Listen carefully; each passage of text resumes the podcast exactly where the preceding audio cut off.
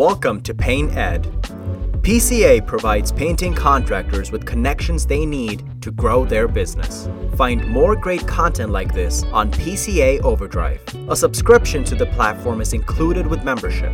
For all you non members out there, sign up for our free trial. PCA Overdrive is available on the Apple Store and Google Play. It's benefit season. We all know providing benefits is a cornerstone of employee retention, but many small businesses are priced out or completely disqualified from providing health coverage to their employees. Not any longer. Now, PCA members can get health coverage and they can even tailor options to meet their company's needs. To learn more about all the benefits PCA has to offer and to become a member, go to pcapainted.org. In today's podcast, we feature an episode of Contractor Evolution from Breakthrough Academy. Hello, everyone, and welcome back to Contractor Evolution. This is Benji. Listen, we did a strategic planning roundtable with some Breakthrough Academy high performers just a couple weeks back. We had 300 live attendees. We had a ton of positive feedback. We thought we would release it as a Contractor Evolution episode. Now, given that most of you are currently doing some much needed year end reflection and beginning to chart your course for 2023, or at the very least, you really should be doing that uh, we thought that this would be a timely conversation for you as well. Moving from one year to the next without considering what in your business went well, what did not, what needs to change moving forward is a recipe for exhaustion, frustration, and stagnation, all of which are not good things, obviously. One of the coolest parts about being an entrepreneur is the opportunity, the unique opportunity you have to choose where your business goes, what it becomes, and why. This is like the fun part. You know what I mean? So if you're not creating space every year to reflect and strategize, not only are you hindering your business's growth, you're also just missing out on one of the richest aspects of entrepreneurship. To shed light on their strategic planning philosophy and process, we are fortunate to be joined by Matt Hambrick of Georgia Landscape and Dave Frazier of Birchwood Landscapes. We selected these two in particular and organized this roundtable in such a way uh, to highlight and extract how they go about doing a few things. Number one, how they analyze last year's quantitative and qualitative data for a more holistic understanding of how their business truly performed against its goals how they use their why and their BHAG to architect meaningful annual goals and initiatives. And lastly, perhaps most importantly, how they foster buy in, commitment, and accountability with their growing teams, who are obviously the ones in the trenches executing all of this. So, if you're wanting to learn firsthand how the best in the business take the vision in their mind, and turn that into a reality, this is for you. Uh, originally, this was delivered as a web class with video and slides. So if you want to see the slides, move on over to YouTube. If you're in the car, you're on the move, you just have an AirPod in or whatever, this will still totally make sense as just audio as well. Last thing, we are giving away our Breakthrough Academy one page strategic planning tool, which is what these two used to build their plan. So it's very plug and play. It's ready to use. It's yours for free. You can download that using the link in the description. So I hope you enjoy. Let's dive in. You're watching Contractor Evolution, where we unpack the systems, tactics, and skills you need to take your fast growing contracting business to the next level. You're here to learn what it takes to scale up, work less, and increase profitability. You've come to the right place. Stay tuned to learn what separates the new breed of contractor from the old school, and welcome to your ultimate guide on the business of contracting. So, let's get to our guests. We have Dave Fraser with with Birchwood Landscapes, Matt Hambrick with Georgia Landscapes. Dave, let's start with you. Tell tell us a bit about um, your business, maybe your story with Breakthrough Academy, where you live, what you're up to. Who are you? All right, thanks, Benji good to be on here and uh, hi to everyone out there. Um, so uh, obviously Birchwood Landscapes, we're a landscape contractor. Uh, we are based in Langley, BC, just outside of Vancouver. Uh, we've been in business uh, since 2017. Uh, joined BTA in 2020. so we're just about to get into our third year here with BTA. Um, historically, we've been mainly a design build install company, specializing in a lot of hardscapes, landscape renovations, new builds that kind of thing. Um, based on some uh, strategic planning we undertook uh, early last year, um, we've refocused more on strata maintenance, um, which uh, for our American friends would be HOAs, uh, multifamily uh, developments. Um, uh, we've made that about 50% of our business at the moment. So in a year, we've gone, it was about 10% of our business. Now it's 50. Uh, we have plans to take it to 70% of our, of our overall revenue next year. Um, so yeah, and that's all based on some fun, uh, fun times we had in Arizona with BTA last year during our strategic planning sessions. Um, so yeah, that's where we're at. Awesome. Yeah, it's awesome. Um, you know, one thing, guys, that I, I think is a great example here of what we're talking about is like you can see these data points at the bottom 2022 um, was doing 80% install 20% maintenance. Next year it's going to be very different. Like there's a really pronounced change to the operation. There the market they're going after uh, the, the procedures they're going to need to follow to do that efficiently and that is going to be made possible through a very clear strategic plan. Um, and so we're kind of we'll, we'll bring that to life in a few minutes when we get into the roundtable. But Dave provides a great example of of you know what becomes available and the large moves that you can make when when you do a good job a, great job of this. Um, Matt, tell us about you and, and Georgia Landscape and and welcome. Thank you, uh, Matt Hambrick, owner Georgia Landscape. So based on the chat box, there's not many of us that are in the South. So uh, we're uh, we're a landscape maintenance and design build company. Looks a little different than most of y'all up north because we're a little more year round than y'all would be. Um, we're a medium sized company. Peak season, we're around 62, 63 people. Uh, this is my third year in BTA. And uh, I would probably say uh, we've been around a long time. This is our 30th year in February and we probably spent most of those 30 years like a lot of people so i'm a really good landscape architect i'm a really good landscaper uh, good sales guy but i didn't learn much about running a business until maybe the last 10 years just started with that so strategic planning for us is something that's helped us begin to move the needle uh, we're not perfect at it yet but we've learned a lot about it um, I have nothing dramatic like you do, Dave. Like you're basically flipping your business from one to the other. But but for us, I would tell you, um, we've had a couple thorns in our side for the last, uh, I bet, ten years plus. That I think through strategic planning, we've kind of finally have a path to solve those. I'm pretty excited about doing some stuff about that next year. It's been really been stuff that we said we wish we would get better at this. We we we'd like to get better at this, but we really haven't until maybe this year really set a concrete enough plan to do some stuff about that. Awesome. Yeah. I'm uh, I'm excited for you to dive in and, and, and show us your actually like the, the strategic plan you built you built for last year. What was hit, what was missed. Mm-hmm. Um, that will be neat to see. One of the um, one of the things I think entrepreneurs are just unbelievably good at is like you, you, guys are all hardwired for visionary thinking. Like you see opportunities that others don't. Um, you're very creative. Uh, you think big picture, and those are real gifts. One thing that I would make the case a large majority of entrepreneurs struggle with is communicating that vision. So it's very clear in your mind. Let me know in the chat box if this makes sense to you. It's very, very clear in your mind. It's just a crystal clear picture. Um, but you're often left with this feeling like the team doesn't really get it. Uh, certain people don't really know their contribution towards it. And so there can be this very real frustration where it's like, oh my God, you guys, don't you don't you get it? It's so clear. And it, and it really isn't. And so today's today's whole conversation is about extracting that vision from the mind into something that's very workable uh, that the team can help you execute with. And this is a big part of, of um, how we help business owners move through the growth zone. This is where Breakthrough Academy lives. This is what we do. We help out entrepreneurs uh, who are coming out of that grassroots level and, and really setting their sights higher, move through to an enterprise level business uh, much quicker with fewer mistakes, more fun, a sense of community around them, a coach to guide them, all that stuff. And, and strat planning is a big part of that.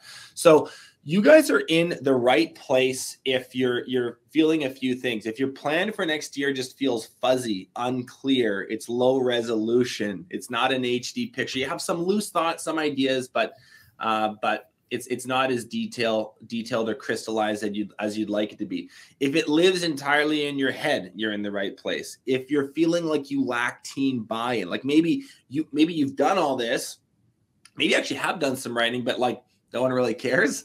Uh, that's a very real situation. We're going to talk a bit about that later. Uh, or if you have shoved the plan to the back burner many many times over, uh, and it's one of these I'll get to it next month, I'll get to it next year type things.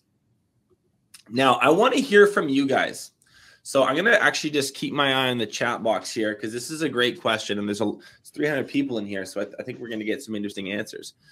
What's the biggest mate? What's the biggest move that you want to make in your business in 2023? What is that thing that you're like, hmm, I think that we'd be way better off over the long run if we did X? Right? Like what is what is that implementation item? That new market you want to expand into, that new key role you want to hire. Maybe it's a system or a piece of technology you want to implement. What's the thing? And try to be specific. Like if you can, if you can be uh, d- detailed with the answer, it would really help. So I've got some really great stuff coming in: securing commercial contracts, hiring a project manager, more commercial work, the implementation of systems. Need to get better at hiring laborers. Add an additional crew or two we're lacking employees. Implementing AccuSalt measurer. Huh. Never heard of that. It's, it's probably like a road salter. Hire a salesman, move into more government contracts, long term stable employees with good experience. There's like some great stuff here, guys. Really good stuff. Reduce owner's input by five hours per year over the next five years, right? Hey, John. Oh, John Malinchuk's here. Hey, John. Good to see you. Establishing and setting up a new CRM, HubSpot, or JobNimbus. Both great options. Okay. I can't read all these. We don't have time, but these are uh, amazing. I want you to hold this very, very front of mind as we go through today. And I am also going to, there's a two part question. I want you to, I want you to answer this on the heels of what I just asked you. What score out of 10 would you give yourself when you're analyzing the plan to get that thing you just put in the chat box. Is that a is it is it a hope or a dream or it's just kind of like wishful thinking? That would be like a one or a two or a three? Or is it like no i have this dialed in with the people i'm going to need the resources required timelines established some accountability systems in place to make sure this happens? Give yourself a report card when it comes to this and the realer, the better. We got some ones. Yay. Some twos. Good. We got some sevens. We got some threes. We got some twos and threes. We should really give out some, some, Aaron, we should like send out some hats to all of our ones and twos and threes and just say thanks for being real. It's one of our core values. Okay. So, no matter where you are on this spectrum, like if you're in the one, two, three range, I want you to take copious notes, listen very carefully. If you're like seven, eight, nine, 10, you're feeling pretty good. I think where you can really get value is in some of the detail that Dave and Matt are going to explore when they actually show their strategic plans, as well as using the tools that we're going to make available. No matter where you're at on the spectrum, there's going to be something here for you today. Let's get into things without further ado. So, um, this is the part where I start talking a lot less. You're all going to be like, oh, thank God, finally. Um, and we're going to hear from Matt and Dave. So, Matt, I'll start with you on this one take us back to the era in your business before you had a plan. Do you remember what that was like? Oh yeah, probably wasn't that long ago. And I'm, I'm not sure I want to give you my score on the one to 10 scale too, by the way, because that's still pretty critical. Uh, you know, I, th- I thought about some stuff. So we had a good month if we sold some stuff and we got some work done, if, if we felt productive. Um, if we got to the end of the month that we had money in the bank, that was, that was good um, if we got it into the month and there wasn't much money in the bank, things were bad. I, I, would tell you, my accountant told me at the end of the year if we made any money or not, um, because it, I'm not sure even 10, uh, we probably didn't have a budget 12 years ago, maybe, maybe 10 or 12 years where we first started even budgeting, even before we started doing a plan. So uh, I feel like you're just working really hard. Uh, it's really hard to measure success. I'm I'm a sales guy, so if we're selling stuff, I feel like life's going good, but it really doesn't it doesn't tell the tale. So it's emotional, a lot of emotions. Mm-hmm. Mm-hmm. Did it feel like chaotic and and messy? Uh, like, and then, you know, may, maybe it's still a certain, maybe it still feels that way at times today. But was there a pronounced difference in terms of just like the overall sense of control you felt you had over the organization? Um, you know, when it was little bitty, I probably felt like I had some control, even though we didn't have much of a strategic plan. But as it grew, it felt like thing everything was getting out of control mm-hmm. because you know when you can see everybody and see everything, it seems to be a lot easier. As you start to grow and you don't have that, it does feel just it's chaos. It's firefighting. There seems to be no fire prevention. I'm just going from problem to problem to problem to problem. Right. Perfect. Um, Dave, Dave, same same question to you. Like, well, what was your version of this question? That that era in your business before you had a plan. So before before Birchwood was a thing, uh, I when I was 20 years old in 2006, I started a, a, a company with a with a buddy of mine that we just went around and and trimmed people's hedges. Uh, we had a great time. We did that for 10 years. Um, it was a lot of fun. it was no stress. It was just me and him together, uh, making a modest living and uh, wasn't much of a company. Uh, we started dabbling a bit of install work. So then we decided, hey, we can do this, right? We can do this. Uh, we can do pavers. We can do retaining walls. Uh, so in 2017, I decided to make that my primary focus and grow into a real company. Um, we already had a decent client base, so uh, we grew fairly quickly. Uh, by the end of uh, 2019, we were doing a million in, in revenue, uh, but it was a dysfunctional mess. It was like zero financial tracking, very little focus. We just took whatever job was thrown at us and figured it out. Um, you know, I remember watching YouTube videos on how to build a deck uh, before going into my first deck building quote. and uh, it was real fly by night for a million dollar company. Um, and I had no idea whether what we were making money at, what we weren't. Um, I knew we were doing okay, but overall, it was uh, I couldn't tell you what stuff was actually producing and what stuff wasn't. Um, so I joined BTA 2020 uh, after that after that 2019 year. Um, and the first time I did a strategic plan with BTA, it was rough. It was uh, I had no data. I had to guess on almost everything, and I got most of it very, very wrong. Um, and uh, but I look back on it. That first plan was probably my most important one because it gave me insight into what I needed to track and what I wanted to track, and what our goals should be moving forward. Um, so le- going through that year, that first year in BTA, I just gained so much um, insight is the best word for it into into you know the direction our company needs to go and uh, what we need to track in order to make sure that we're staying on track. So, um, you know, yeah. Well, I just I just wanted to uh, I didn't mean to interrupt, you there. I hope I didn't. There was t- like two two things that really kind of shone through on on uh, both of those examples. Like both Matt and Dave are kind of saying the same thing about when it's when the business is really nascent and really new and fairly small. Like the need for this is not that obvious. Maybe you write some numbers on a poster and say we want to sell you know $300000 worth of whatever this year. It doesn't need to be all that um, sophisticated but as your company grows which it inevitably does because you do good work and you work very hard the need for this infrastructure becomes like very palpable. Like you can really tell. And you can, I feel like that's just such a common theme with all the stuff we talk about at Breakthrough Academy. Strategic planning is one thing, but you could say the same thing about your financial controls, about your organizational structure, about your recruiting and hiring systems. There's just so much that needs to evolve with your business. And what's, I think, a very real experience is the business grows first, and then you're kind of catching up with the systems after.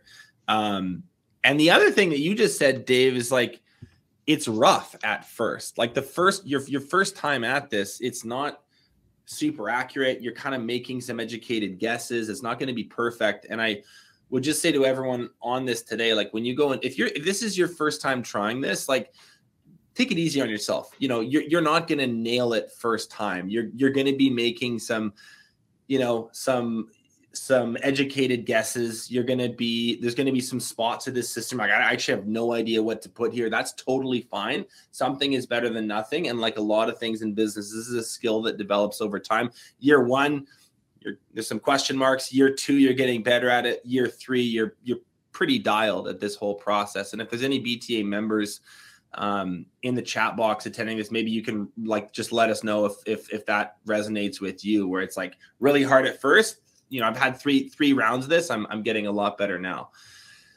Um, I want to ask you guys a question about your your process around this. So, um, Dave, what is your how, how do you focus and build a detailed annual plan? Can you t- can you walk us through what you reflect on, the data you review, how you carve out the time to do this, the actual build out process of the one page strategic plan? Take us through it. Sure. Um, yeah, I mean, based on our market and, and our business doing landscaping in Vancouver, uh, we do get a lot of slowdown in the winter time, uh, which works out well for, for us. You know, I have a lot more time and flexibility in the winter months. Um, we do snow removal, but anyone who lives in Vancouver knows that that's not very often. Um, uh, so I shut down the whole company between Christmas and New Year's for two weeks. Um, and that's when I always do my annual plan. Um, and I break it up over a couple days. I like to do a big review of the previous year, uh, go over all all the plan from last year and how it evolved throughout the year, what we did well, what we didn't do well. Uh, lots of drivers and restrainers on on uh, those things. Um, so I'll spend a I'll spend one day doing just the review. Uh, then I like to shut down and then start up again the next day with the with the planning for the next year.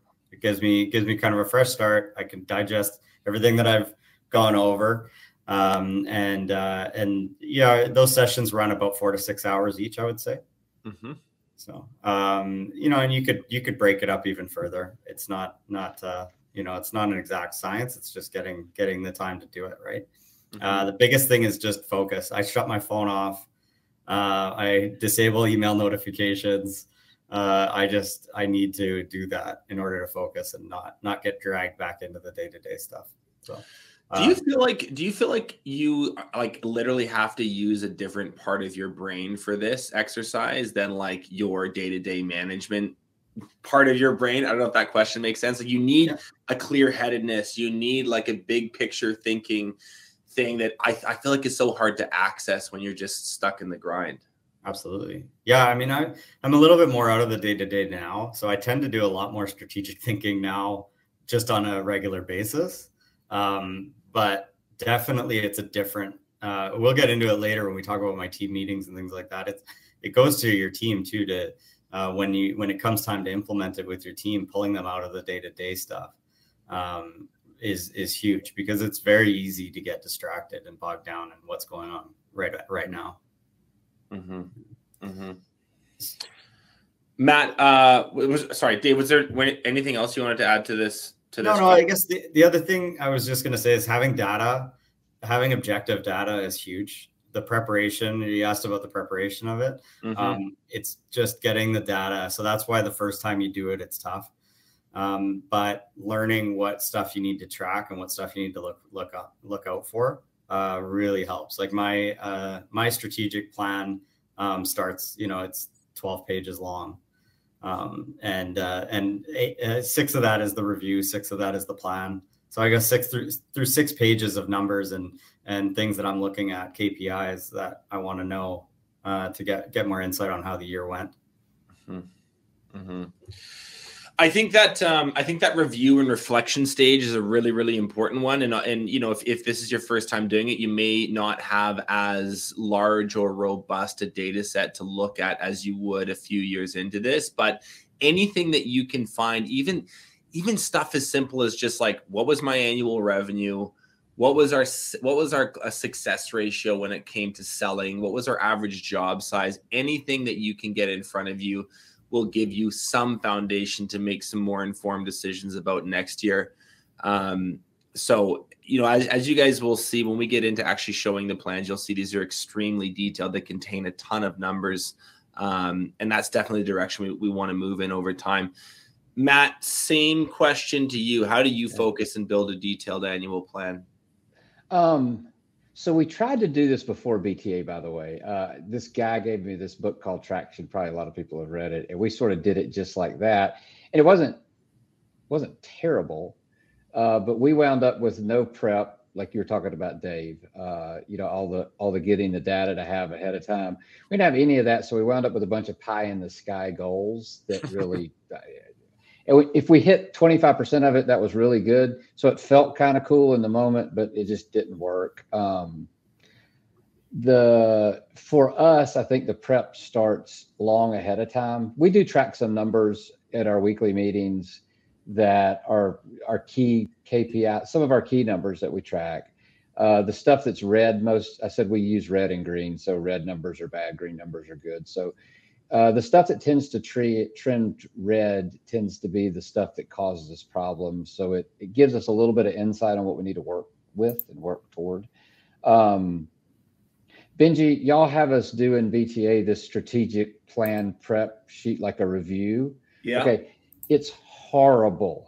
So I'm gonna sell BTA really well, but it is so tough because it takes a long time to go through it. You got to put a bunch of data into it.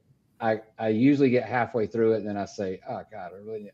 But I get to the end of it and the analysis piece is worth every minute you spend. So it's time you should be. It's tough to make you do it. Uh, having a coach that sort of pushes you to do it's a big deal. That's helpful to us. Um, so we do a lot of prep ahead of time. I do a lot of prep ahead of time. I go spend a weekend by myself before we do our strategic planning meeting because I'm a so I don't do well in the office if I'm trying to think strategically. I need to get away, get my mind clear. So I'll go do that. And then we do a two day deal with our leadership team, which is just three of us.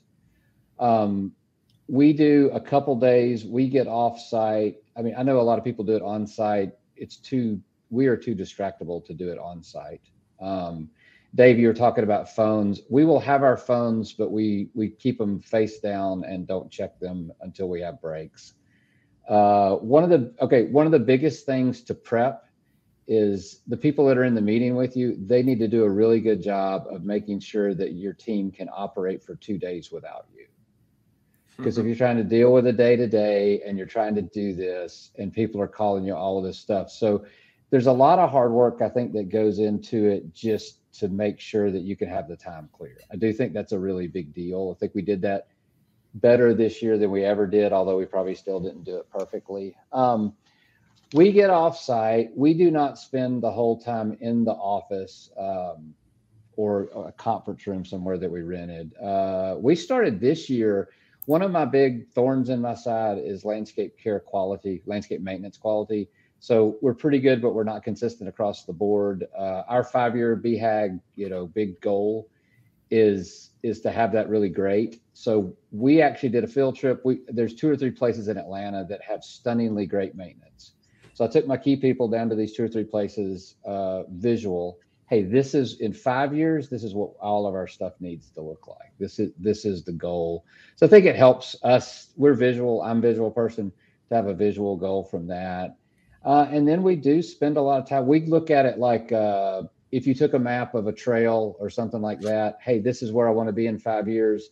Um, Dave, I think what you said that the data and the analysis is the X on the trail where you are today and our job is to figure out how to get from that x to to our goal and we we get very general on year three and four and year two but year one get we get really specific um, we set steps and things that need to happen um, everything that needs to happen we call a rock of some sort but um, it's got an owner it's got a date that it's due it's got clarity around exactly what's supposed to be formed and we try not to leave that session until we're 100% done. We finished it. We try not to have homework when we leave there. Um, I find that if we don't detail all the items and all the to dos for everybody, uh, it might take three weeks before we get back to that. So if we could do it before we leave, we do treat it as a work session.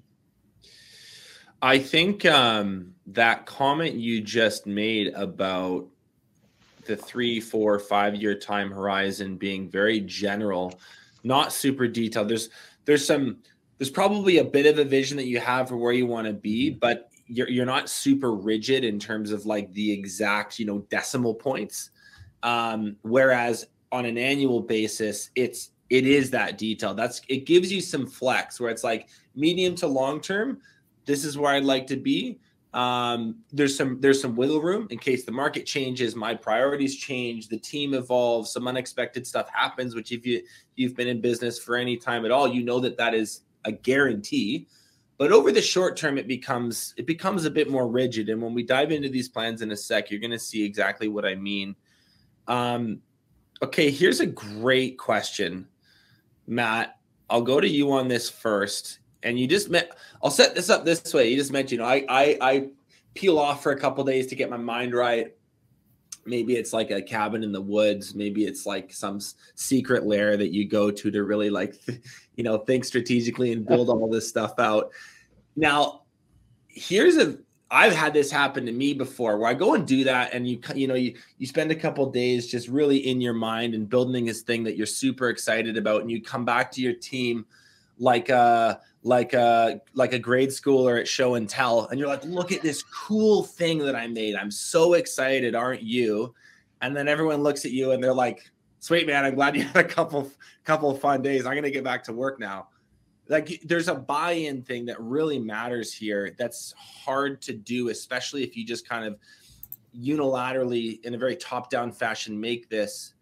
So there's i think a few different solutions to this problem but what have you found effective when it comes to fostering team buy-in? And by that guys what i really mean is like having a team that's excited and committed about this plan and these goals rather than just a group that goes huh so that's the question matt we'll start with you how do you foster team buy-in uh, so we what we've done is we've not done that very well historically i think we've gotten a little better at it so what we try to do this year is um, we put our okay BHAG. I found that nobody on my team knew what that was. So big, hairy, audacious goal. So five year goal, where we where we're going to be five years from today. We put that out there to everybody on the team, and we did it repeatedly. And I think there's there's two things that we tried to do with that. So, a why it's better for the company for us to get here and have all these things, but um, what's in it for me?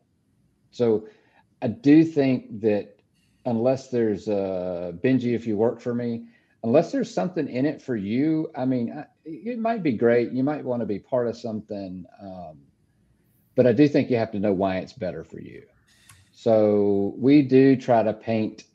Uh, I'm an illustration guy. I'll do a whole lot of imagine. Imagine if you had half the number of client complaints. What would your day look like? Ima- you know, imagine if you didn't have to go put out fires from all this stuff because we were doing better quality, what would your day look like? Mm.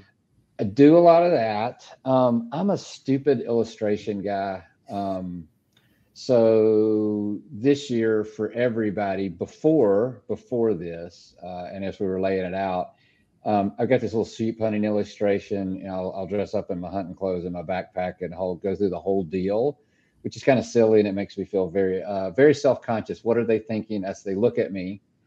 But i've done that a couple times and i think if you're repeated with it, but there's a there's a hey it's going to be hard. You need to understand it's going to be hard. There's a cost to this but there's a big benefit for all of us and you in particular if you can just endure a little bit of discomfort work a little bit to get to here um, i think the other thing is you got to tell everybody where you're going, why you're going over and over and over. Because if you're just doing it top down, uh, it doesn't help. We asked all of our team members, starting with our field team members, um, we laid out our, our BHAG, our five year goal, and we said, okay, what is, two, give me two suggestions that you think would help us get there. What should we do to help us get there? So we got input from everybody uh, amazingly, we got some really good input from from some folks on stuff that we hadn't even thought about that weren't self-centered. Hey,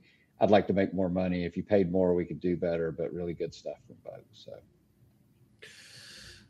I think that the "what's in it for me" question is an important one, and if for those of you I um, that like this challenge really resonates, where you, you the, the team buy-in thing in particular, I, I would really try to in, in your communicating with the team, either when you're talking to them as a group or you're talking to individual contributors one on one. It gets a lot easier when you when you when you frame the strategic plan in terms of their world and their pain points and what they go through on a daily, weekly basis. And that's what he means. So that means by the what's in it for me question. Another way to put it would be like, I like to think of like the salesmanship of leadership. Like when you're in a position of power and you're calling the shots, a huge part of your job is selling ideas to your team the way that you sell contracts to your clients. Like you do need to speak to their pain and exp- like he just said, start with why. This is why we're doing this. This is how it's going to make your life easier over the long run. I realize it's going to take some extra work this year over the short term, but look at this picture, this image, this exciting um, this exciting new version of our work life that becomes available when all of this gets done and we make the commitment. The other um, the other comment, and I saw someone ask this in the chat box. So I think I'll just answer it now because it's it doesn't take long to address. Is who who participates in in strategic planning, right? So one of the one of the ways that at Breakthrough Academy we make this we kind of solve this is just we make strategy for everyone. At least everyone that wants to be a part of it. There's going to be people on your team who are just like, you know what, that's a you guys problem. You just tell me what to do. I'm good with that. They don't need to be there, but anyone that wants to have input, that wants their voice to be heard, that wants their ideas to uh, be considered, you know, involve them in the planning in some way. If you if you can't, you know, afford or your business is too large to take everyone to that cabin in the woods, then don't do that. But maybe you could have a survey that's done the week before about like, hey, you and your role, what do you want for next year? And and use that to inform the decisions that you make. Um, it doesn't necessarily mean that you have to do everything that your team suggests. And if you've, you know, if you're a contractor, you know there's some pretty kooky ideas that come from your foreman and your laborers and your sales team, and you're like, uh, love the thought, but I think we're not going to do that. That actually doesn't matter. You don't need to do everything that they say. It's it's the consideration that I think really makes the team feel heard. And when plan does get laid out and it's time to go execute, there's a way higher level of uh, of care and concern that they have with it. So, really great thoughts, Matt. Thank you for sharing, Dave. Same question to you. What what have you found? Here's a photo of you and your team on a golf course. It looks like. What what have you found effective when it comes to fostering team buy-in at Birchwood? I was laughing at your last comment there because I have I have a guy who actually was my was my very first hire uh, he comes to me almost daily with these crazy ideas for everything like yeah. from tools we need to buy to new protocols. And and at some time at some point you're just kind of yeah yeah great i'll, I'll think about it. Um, but he keeps keeps coming up with them. And one in one in 20 are good i'd say. Yeah one in 20 is a slam dunk. 19 are yeah. not, not to be taken seriously. Yeah I, I think uh, a lot of what Matt said, I agree with completely. Where repetition and inclusion are two big things, uh, including your team in in uh, in whatever decisions you can. Like I was just saying, it's hard to you can't just you know have every employee have their input. Be like, okay, we're doing that. Um, but there's ways to show them the plan, get input, um, things like that, while still maintaining that leadership role and being like, okay, at the end of the day, it's going to be my call um, but I want to hear everyone's input on it.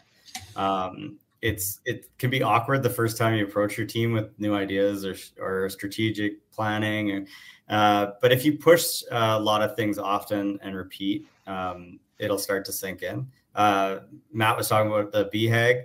Uh, I have a similar idea around core values. We we reference our core values all the time, and it becomes a a uh, theme in the company where guys are shouting each other out for core values on site. You know, Amazing. I've heard them so quoting our core, core values on site, and uh, yeah, it, it's good. It does sink in, even if they laugh at first, even if it's everyone thinks it's just a bunch of marketing uh, lingo, but uh, it works out um, if you if you're repetitive and if you include them. Um, it's hard for them to focus on the big picture sometimes when they're worrying about what they need to do today. Um, so that's where I was going to talk about our staff meeting. So I, I, really like our monthly staff meetings we do. Uh, it's one of the meetings that we do. We uh, meet up in a boardroom once a month in the morning. Um, we serve coffee and breakfast. We spend two to three hours with the whole team. I have a much smaller company than that, so it's easier to get everyone into one one boardroom. Um, but uh, it's a hard rule that we do not talk about current projects or tasks. We don't talk about what's going on today or this week. Um, you know, it, it, helps them keep on track with big picture thinking. Um, it's a structured meeting. We use a slideshow. Um, I've modeled it after our BTA meetings that we do. Um, and you know, I'll uh, review core values. We showed each other out for demonstrating them. Uh, then we go into the strategic plan. We discuss it. What are we doing to push towards those goals? Um, what do we need to be doing? Um, you know, another fellow BTA member, um, you know, had a, a thought that you, you know, what do we, what do we keep doing? What do we stop doing? And what do we start doing? And, mm. and that that's uh, that's important to think of those three things.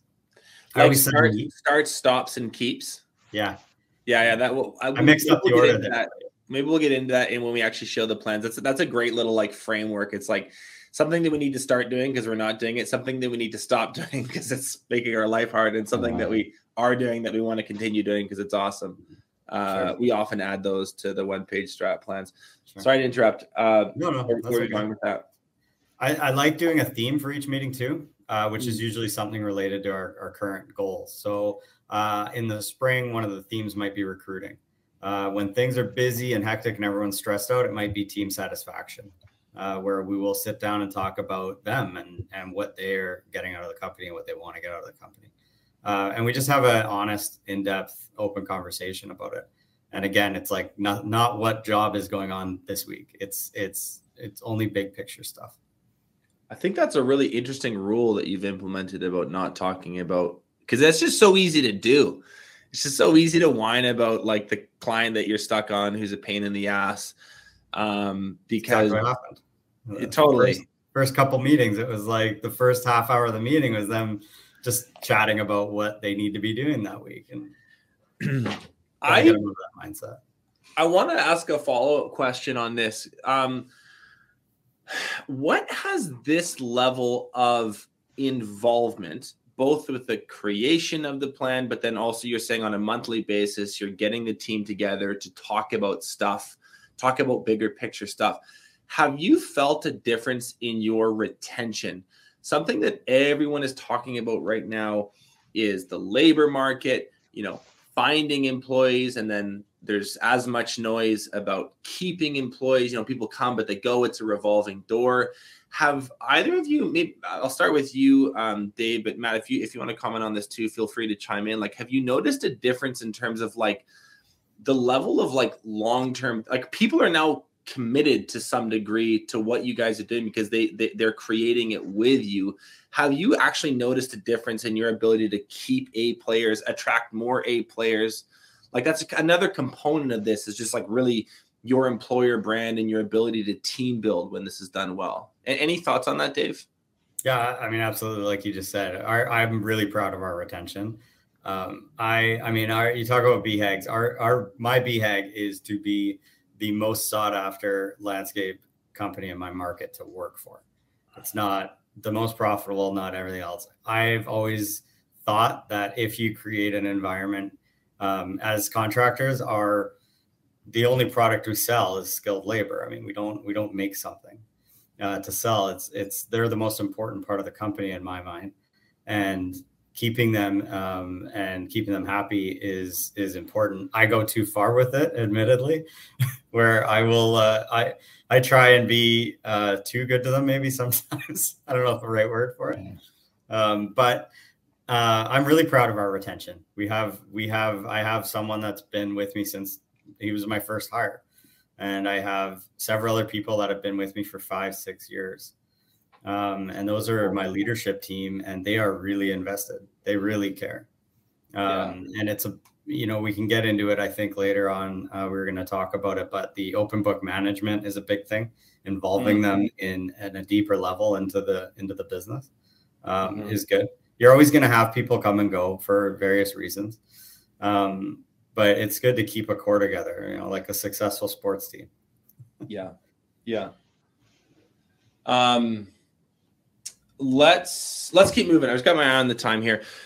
Uh, one really, really quick, just quick, shameless plug for the podcast. There's an episode that just came out with a guy named Alex Breckman. I can't remember the number. Aaron, maybe you can post it for me. It's called The Three Do's and the Three Don'ts of Strategic Planning. And uh, we talk a lot about this fostering team buy-in piece. So if this is, if you have lingering questions about this, you just want to go deeper, that's a great episode to consume. I think it's about 45 minutes, and it's kind of all we talk about. Okay, let's uh let's dive into these plans for a sec.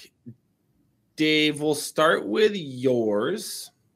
We'll start with yours. And I'm going to leave PowerPoint for one second and I'm going to open this up.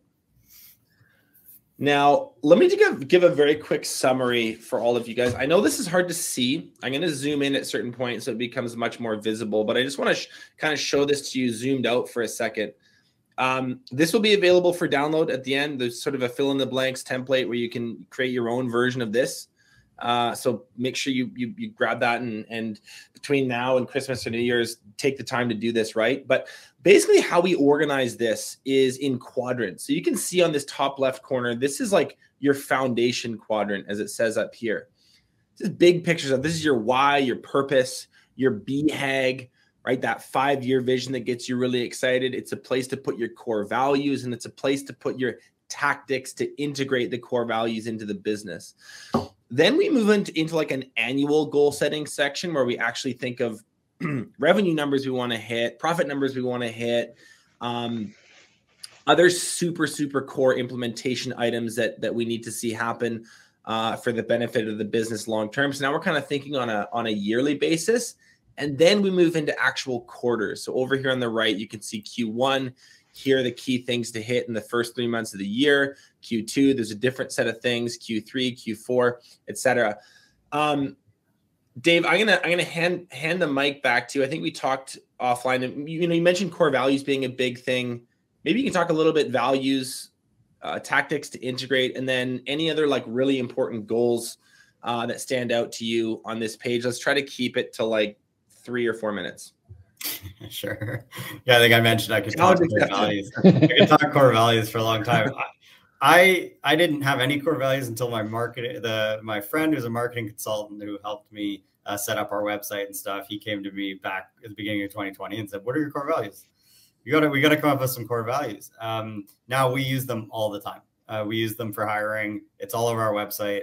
Uh, the number one thing I get when people are are are um, applying for the job is uh, I checked out your core values. I really I really relate to them, and that's the one thing I that's one thing that I really look for when I'm hiring people too. Um, and like I said earlier, we we have our crew shouting them out all the time. Um, you know, the first two I like to think are, are field field related. You know, obviously walk the talk and dig deep. You know, those are uh, basically around work ethic and and doing what we promise. Um, and uh, join forces that uh, leads right into the bta mentality of i i really enjoy networking with other landscapers getting to know other landscapers sharing thoughts and ideas. Um, i'm really an open book as far even as in your market? company. Yeah yeah we go for lunches. I have several guys uh, and girls that we go for lunch all the time. And um, yeah it's it's it's helpful you know there's there's uh you know, it's a mindset of abundance thing. There's plenty of work to go around, and I'm more interested in kind of raising the bar in the whole industry, um, which I fear can have a bit of a bad rap sometimes. Totally.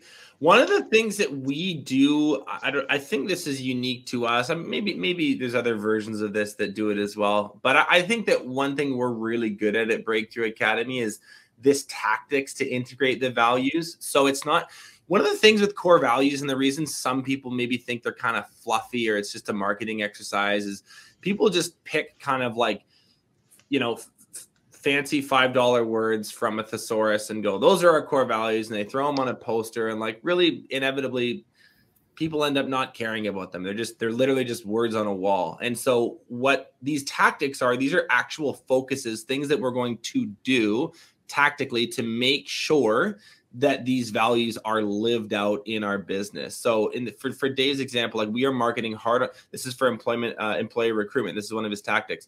We're marketing hard on Instagram to recruit new staff, prioritize culture and values over skills and experience. Always be recruiting. setting an example. This is another one. Our leadership team is a good example of dig deep, and we have built accountability systems to encourage that throughout the company. So there's some actual thought here that goes into time, making the values real, and and not just some fluff on the wall.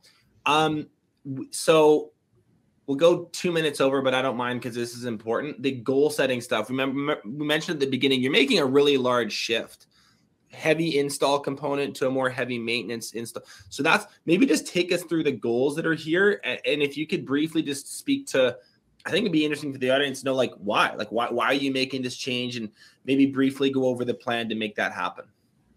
I, I saw, I noticed some trends, I guess. Um, and there's market trends and there's also just internal trends of what we were good at, what me as a leader uh, was good at. And I just found that we were less and less, uh, uh, um, um, I don't know, t- uh, tied to construct the construction division. I'm sure. searching for the right word. Um, where the install crew eh, just, I just wanted more consistency.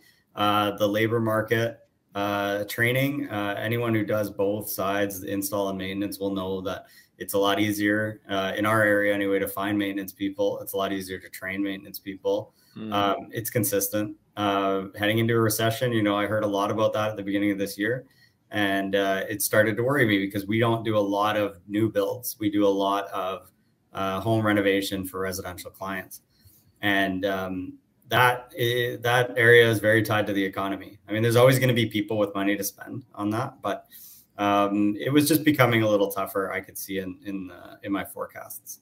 Um, so, and then just for my personality, I just I feel like it it lends itself to maintenance a little bit more. It's just a very different mindset.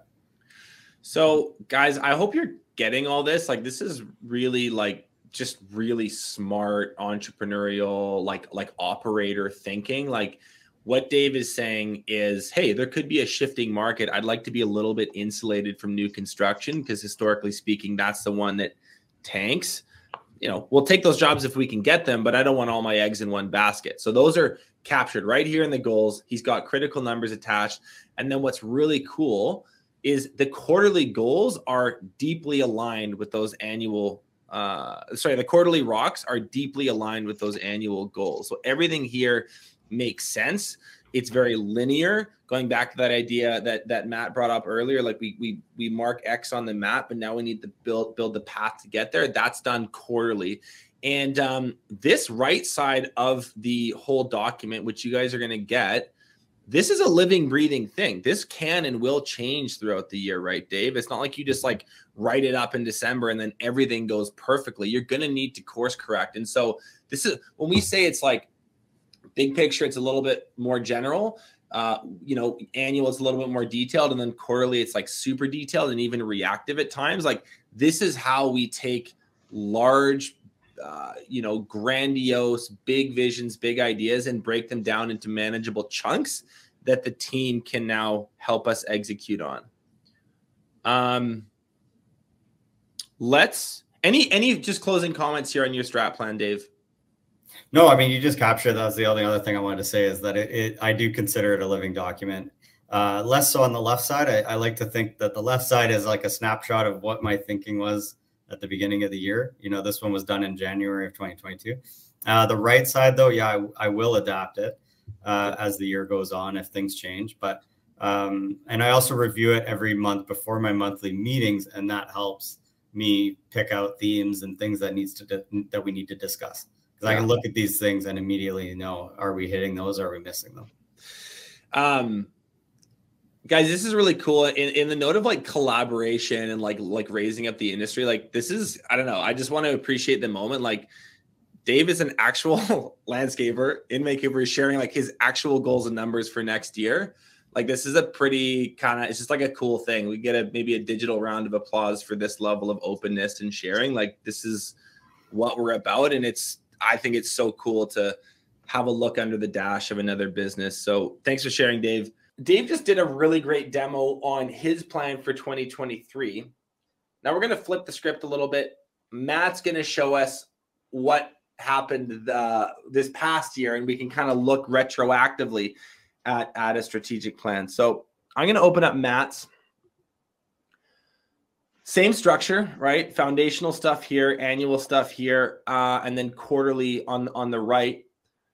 Matt, what what are some of like I think what are the more important moments or metrics or things here in this plan that you'd like to highlight that you learned the most from looking back on it? I think probably they've spent more time on the left side. I might spend more time on the right. So sure. Where we've struggled in the past is following through and actually doing what we said we wanted to do. So all that green and red over there. So green means we set a goal and we hit it. Red means we didn't get it at all. Yellow, uh, yellow probably ought to be red because it's we sort of kind of got there. We deferred one or something like that. Um, so we're big. We what we've always done pretty well is you said rocks. We call them red rocks. Um, so we actually paint these big rocks and put num put the goals on them, and they sit in the middle of our conference room table, and they're in our way until we get them out of the like out actual physical rocks. Yeah, I, I, brought. So this is like we have this rock with the goal.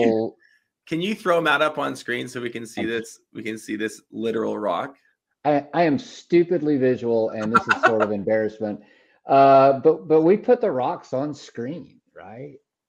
uh, or we put the rocks on the conference room table and they get in the way. And if your rock's sitting there, I mean, you really, I mean, you don't want to have your goal. Everybody owns one of the goals. So you don't want your goal sitting there. So I think that helps us. Uh, I would say last year we did a decent job at picking out the the implementation items or the goals that we wanted to. Um, probably could have done a few things different as we look back, and we have a plan to do it differently going forward but the stuff that we didn't hit or the stuff that we didn't complete hurt us. Mm. The stuff that we the stuff that's green helped us a lot, but some of that stuff that's there on red is uh was some stuff that hurt. Like the like keeping your 60 day AR under 55k, for example. Yeah, so so that is uh when it's over that cash flow suffers and we've had a fair amount of this year where that's been over that.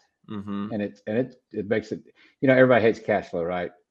Cash flow struggles. Um, we were not very we we finally so that was a second quarter goal. I think we're finally there right now, literally right now. So we're six months late getting to it. Uh, but we didn't we didn't do we didn't do anything. We stuck a goal up there and we said we wish we would hit it. we finally we finally assigned it to the right person is how we got it solved.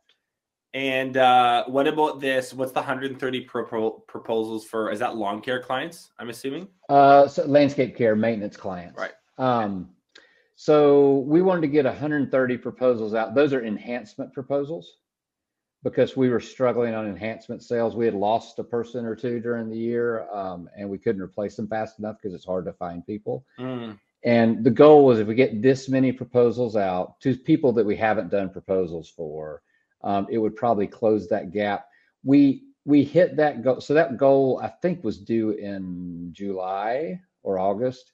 Um, we actually got to that goal about September or early October.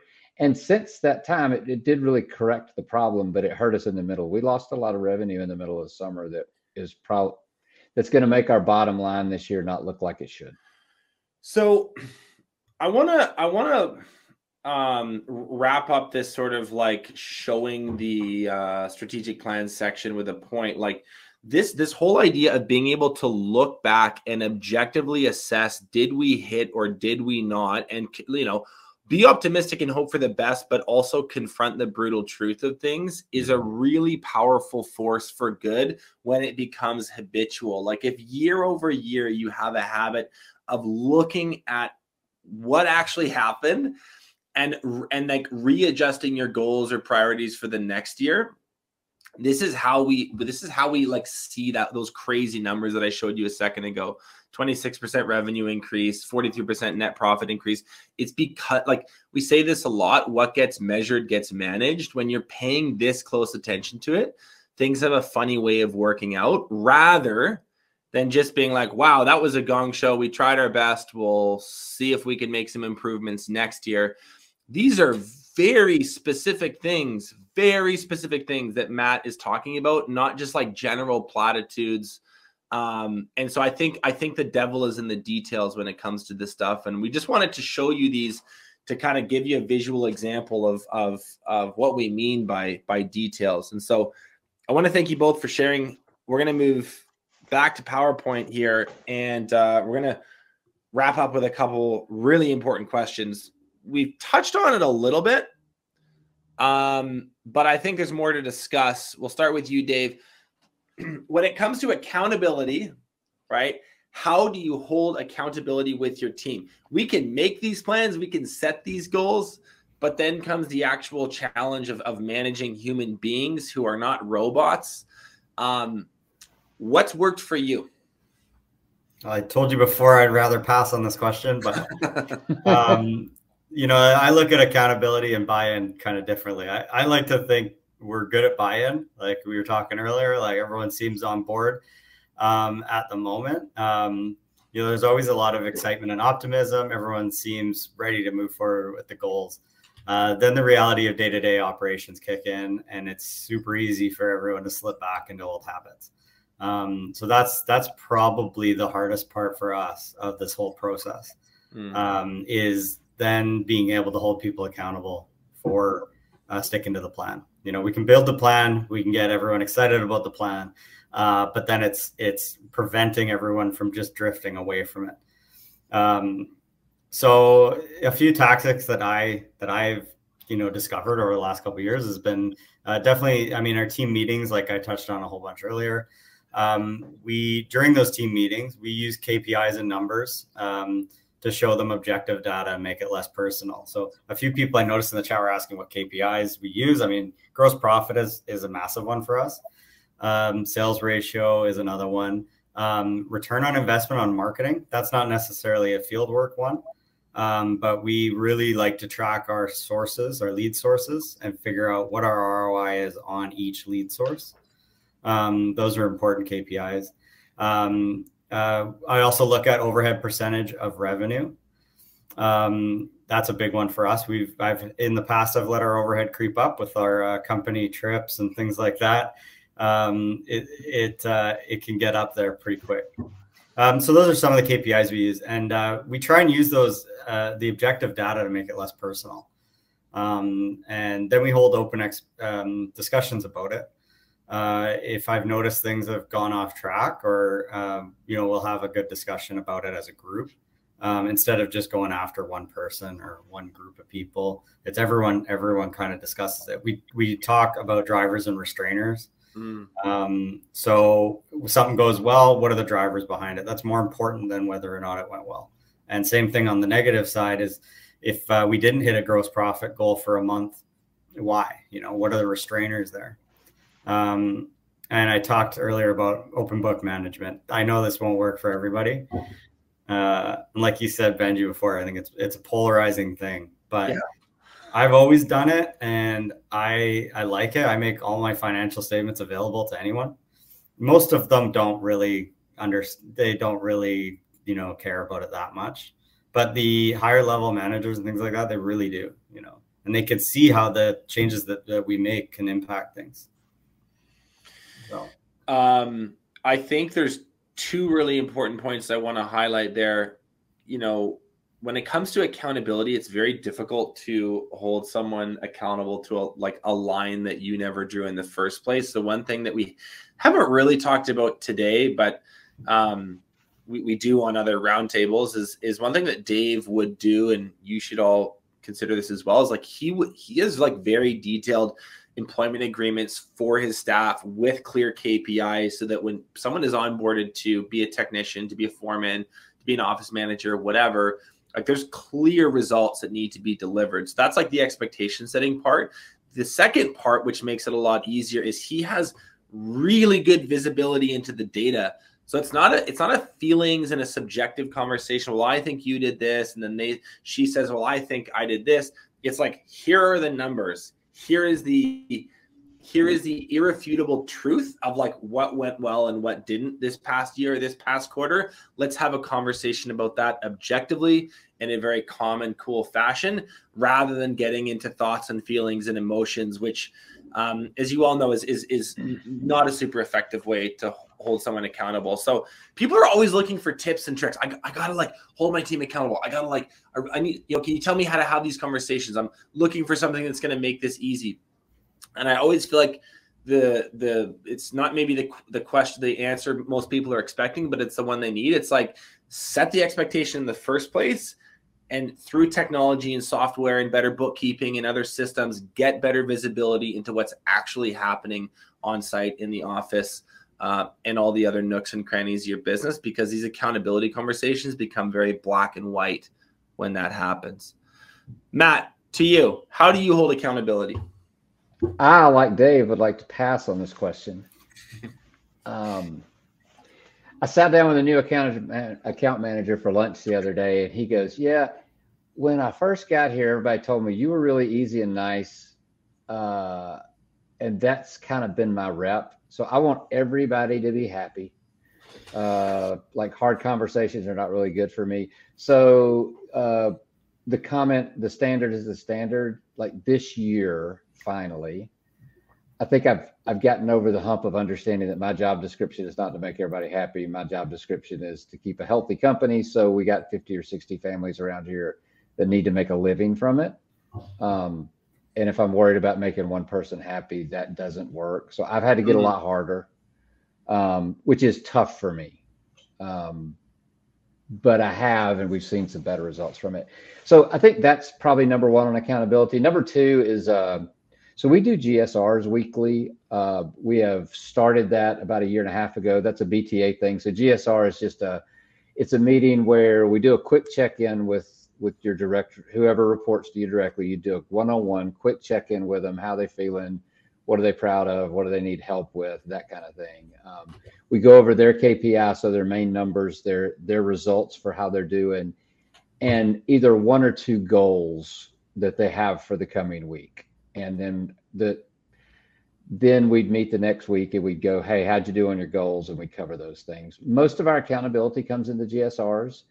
We have implemented that across the board for all our management staff and all our office staff. We're about halfway through our leads, our crew crew chiefs, crew foremen. Um, having those, we do a tailgate version of that. I think everybody need, needs to know where they stand uh, everybody needs feedback, good feedback and bad feedback, because you really shouldn't get surprised because we had to let you go. I mean, you should know there's a problem long before we ever got to that point. And I think I think those two things, like I said, being firmer on it and just having to really set a standard and hold people to it, and then doing it through GSRs seems to be the most effective way for us. Yeah, it's good. You'll notice, guys, like both both Matt and Dave want it passed. The, the, the true answer is like this is always a work in progress. Uh, I think that everyone has this image in their mind that like other contractors or business owners are like orders of magnitude better at really holding the line. And the reality is everyone struggles with this. Nobody finds accountability conversations easy or fun. Um, but they're a necessary skill, a necessary muscle to develop.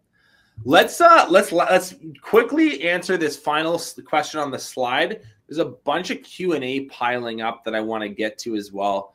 Um, Matt, advice for owners struggling to find the time and space to implement this. So my staff struggles with taking the time to do the stuff we need to do because we're so busy doing all the crap we got to do. So we have this illustration uh, you're in the ocean, the waves are high, you're trying to tread water and keep your head above the water, and waves are bad, you're swallowing water. Uh, you're just hoping the waves get lower. if you do strategic planning, it's kind of like pulling your head up above the water, looking, trying to find the island that you're trying to swim to, and at least moving that direction um, life may not be in the better in the middle of it, but at least you might be moving a direction. Eventually, you put your feet on the sand and you walk up out of the water, get you a drink, sit on the beach. Um, otherwise, you're just man, you're just fighting waves, and it's really hard to do that. But it's hard in the middle of that to take the time to do it. We always used to say, I don't have time to do that. The best way for me to be effective is to work really hard at selling stuff or getting stuff in, installed or something like that. Um, but as we've grown, that doesn't work. I can't work hard enough to do everything that needs to be done anymore. Yeah. What what got you here won't get you there. Um, Dave, same question to you. Sure, absolutely. Um, I touched on earlier that you know it's getting over the idea that it's going to be it has to be perfect the first time, or that you need to uh, that you need to knock it out of the park your first run.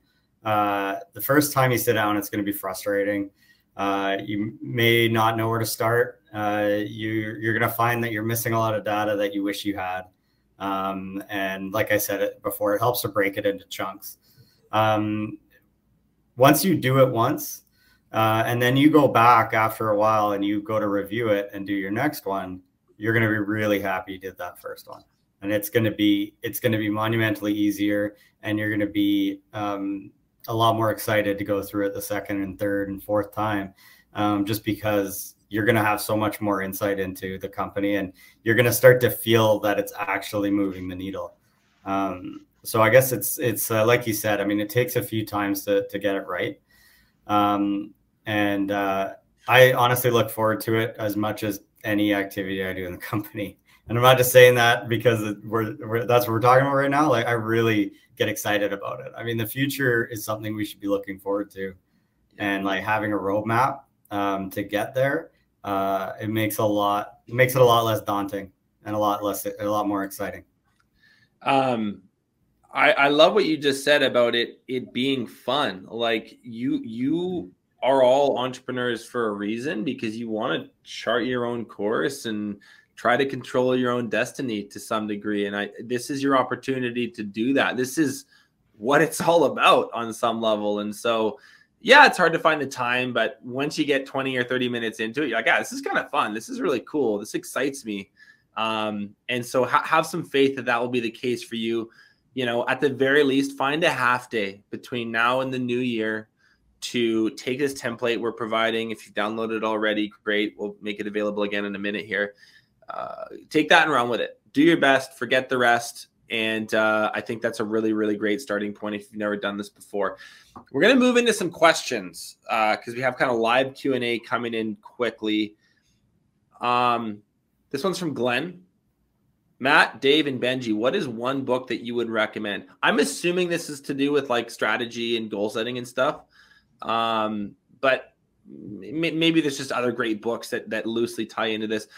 I wrote. I've got a couple thoughts, but I don't want to start. Um, Matt, any great books that you would recommend when it comes to strategic planning? Uh, Traction helped us a lot. We we still use like rocks come from Traction. That's right. We still use a lot of the stuff from that. We don't use it exactly now. We use more of the BTA stuff, but it, it did. At least it started us on the path to doing this. Um, Dave, anything anything that you can recommend? Um, I love traction. That's great. I'll second that. Um, I guess, yeah, I can never give you a straight answer. Depending on what you're looking for. I mean, leadership, uh, extreme ownership by Jocko is is great. Mm-hmm. Uh, and uh, on the other side, I mean, I really like the Great Game of Business. Mm. Um, that was one of my favorites. I've read that a few times. That's mm-hmm. a lot centered around, um, you know, employee involvement and and uh, and uh, getting them getting them on board with with the vision of the company. Um, you know, everyone knows the E Myth. I would think.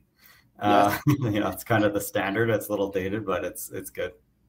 So, two books that come to mind for me that really have to do with this subject matter in particular. One's called The One Thing by Gary Keller. It's really popular. Mm-hmm. Maybe we can post that in the chat. The other one is called Vivid Vivid Vision by a guy named Cameron something or something Cameron.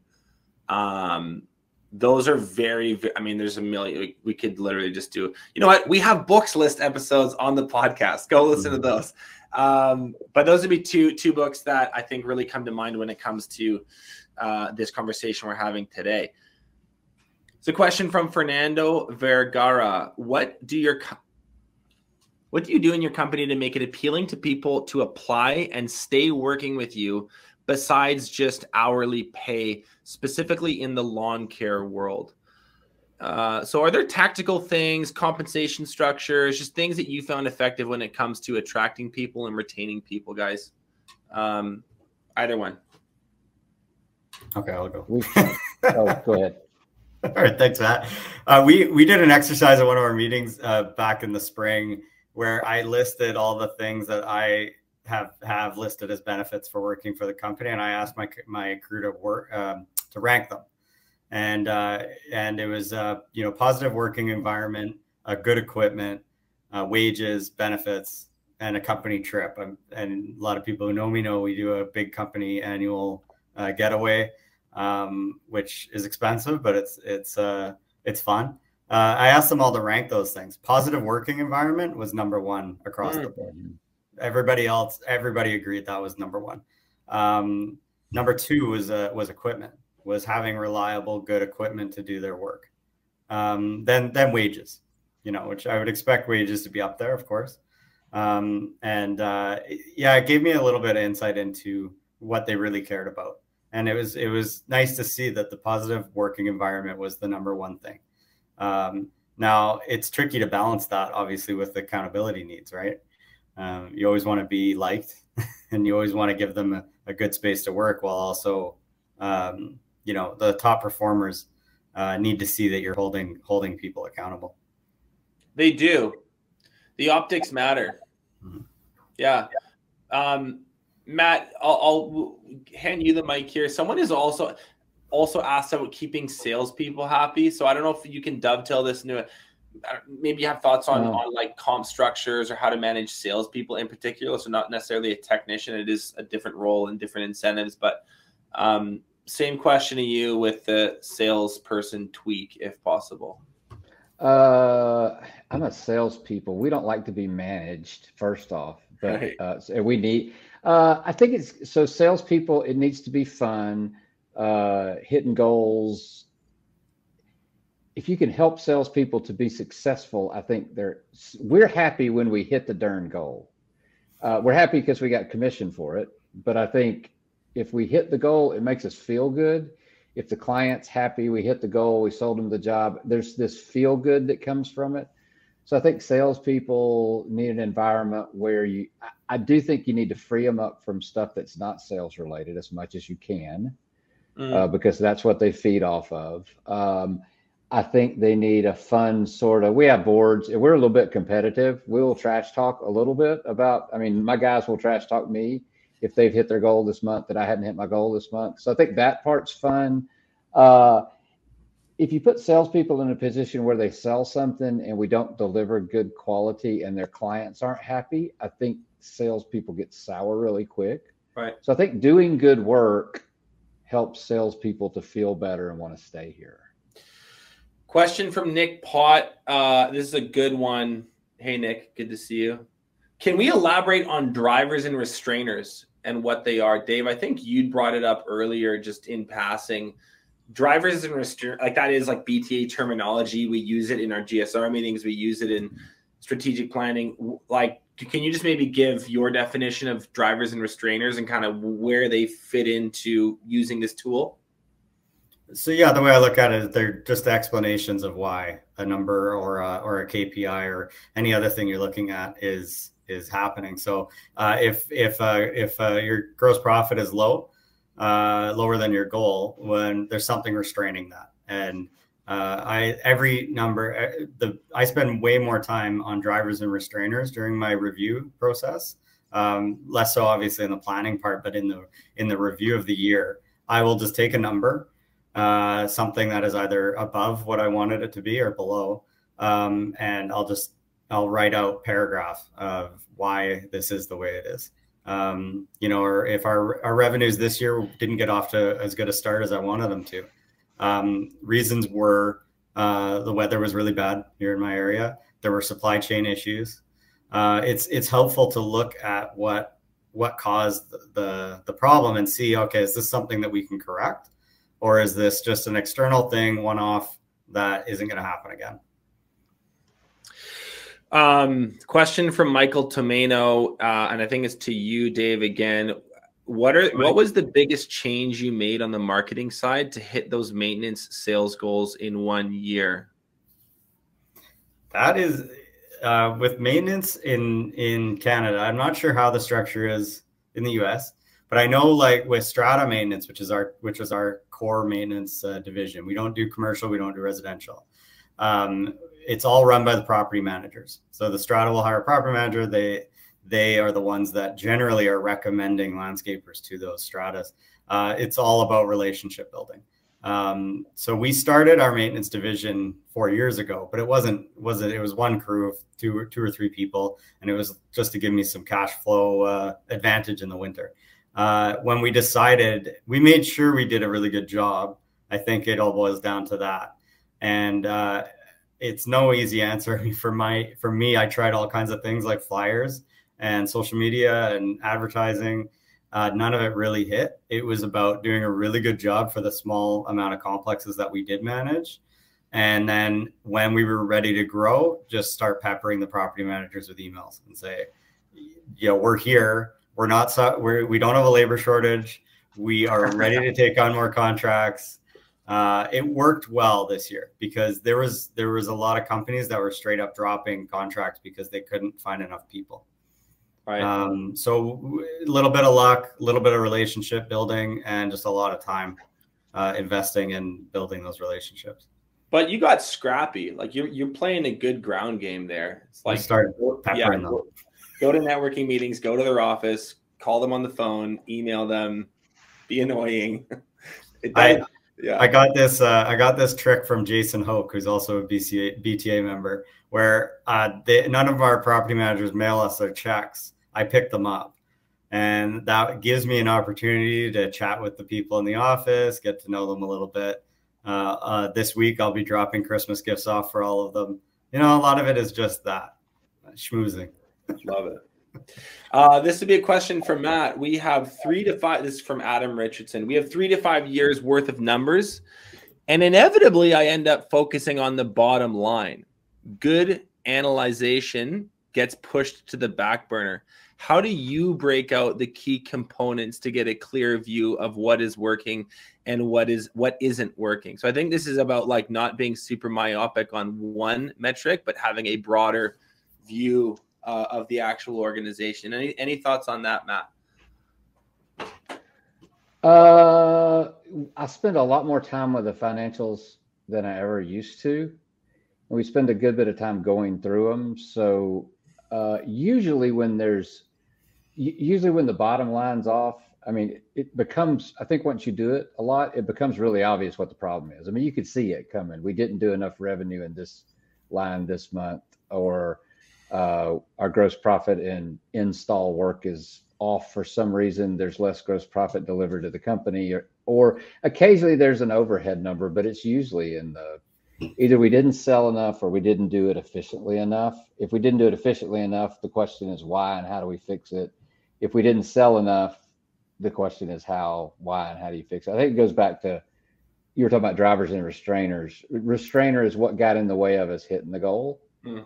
And so you're trying to figure out that so that you could do something about it we we don't do it perfectly, but we do it better. We just used to hope for the darn best. I mean, I, I hope it gets better. We're going to work harder, try harder, etc., which usually doesn't help a whole lot.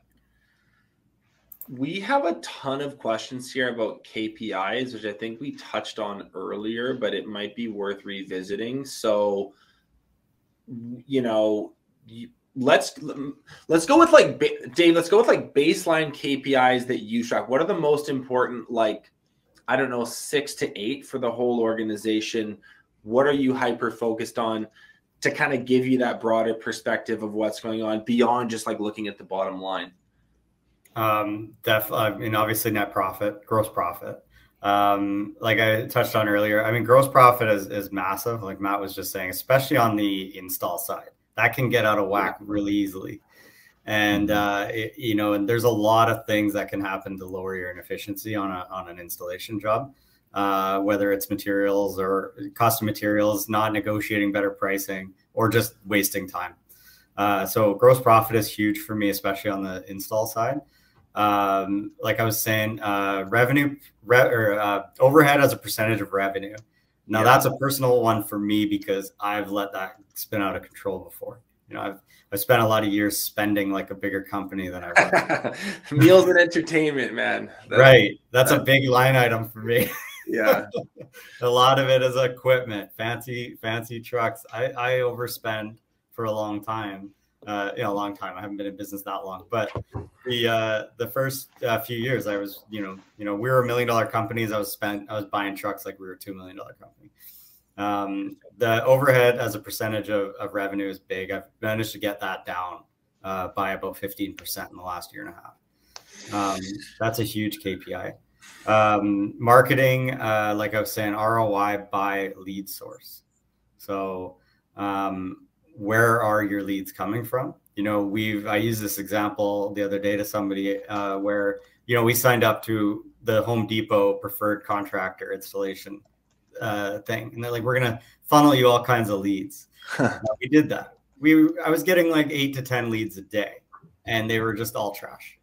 Right. And eh, you know, tracking where you're getting the actual ROI on on your lead sources is huge. Where are people seriously looking at you? As opposed to just kicking tires.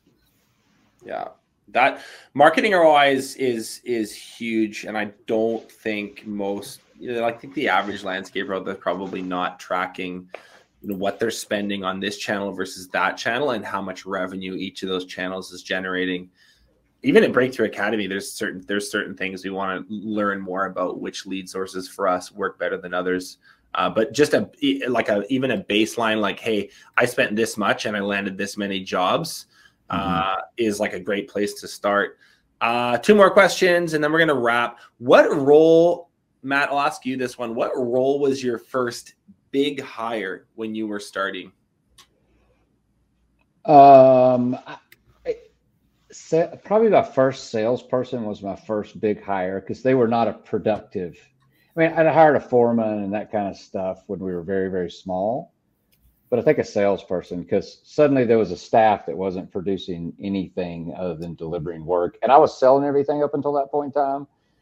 And I was bumping up against the, hey, I can't grow anymore because this is the max I can sell myself. That was that was my first big hire. Okay. Dave? Same.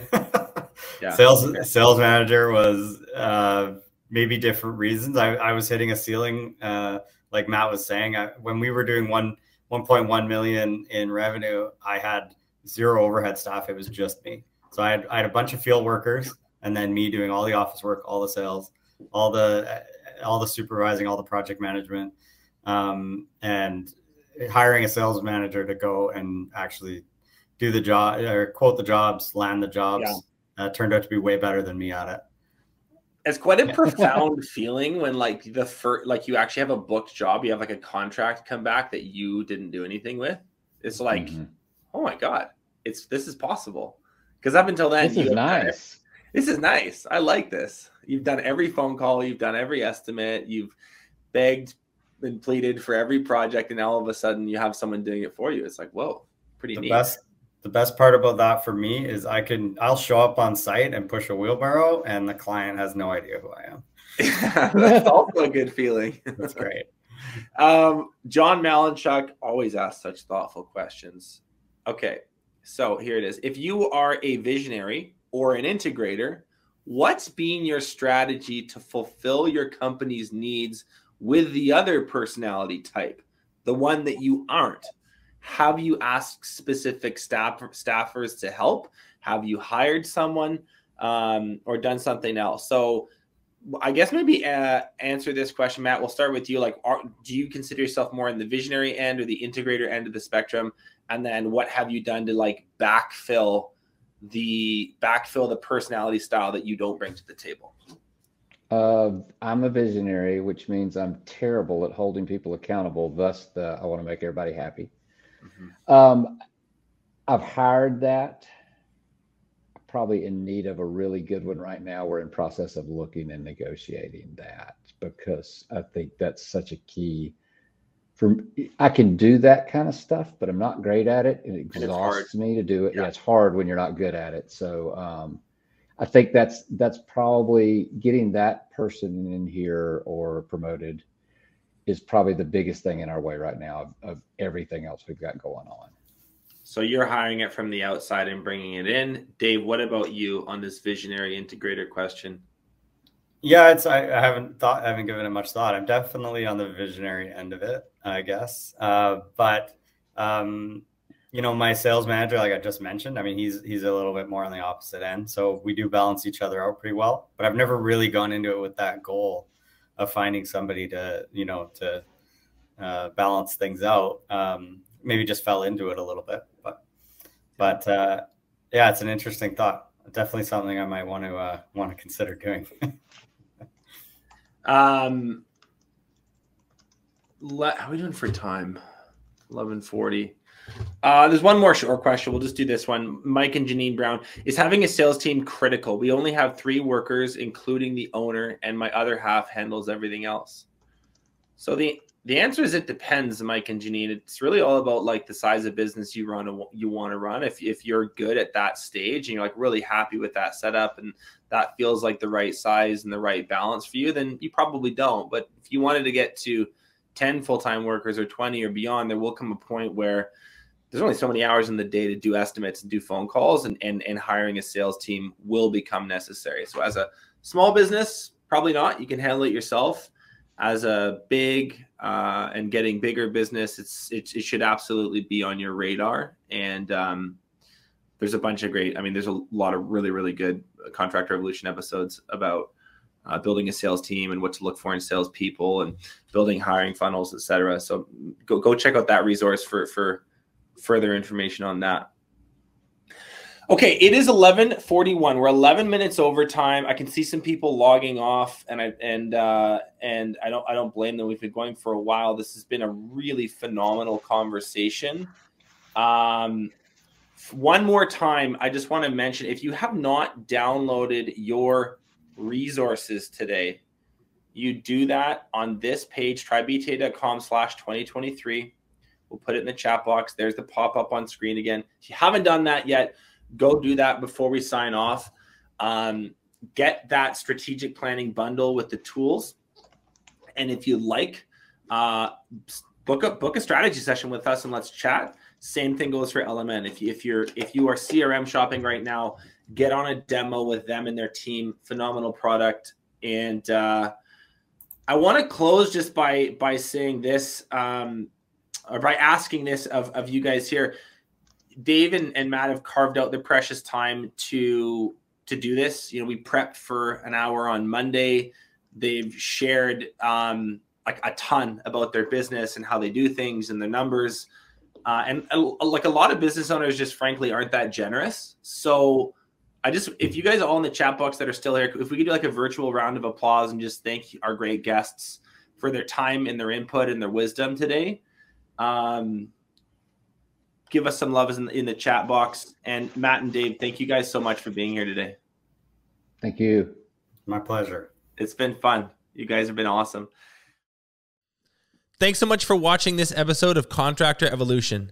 If you've already subscribed to our channel, consider sharing this episode with another contractor who you think needs to hear it.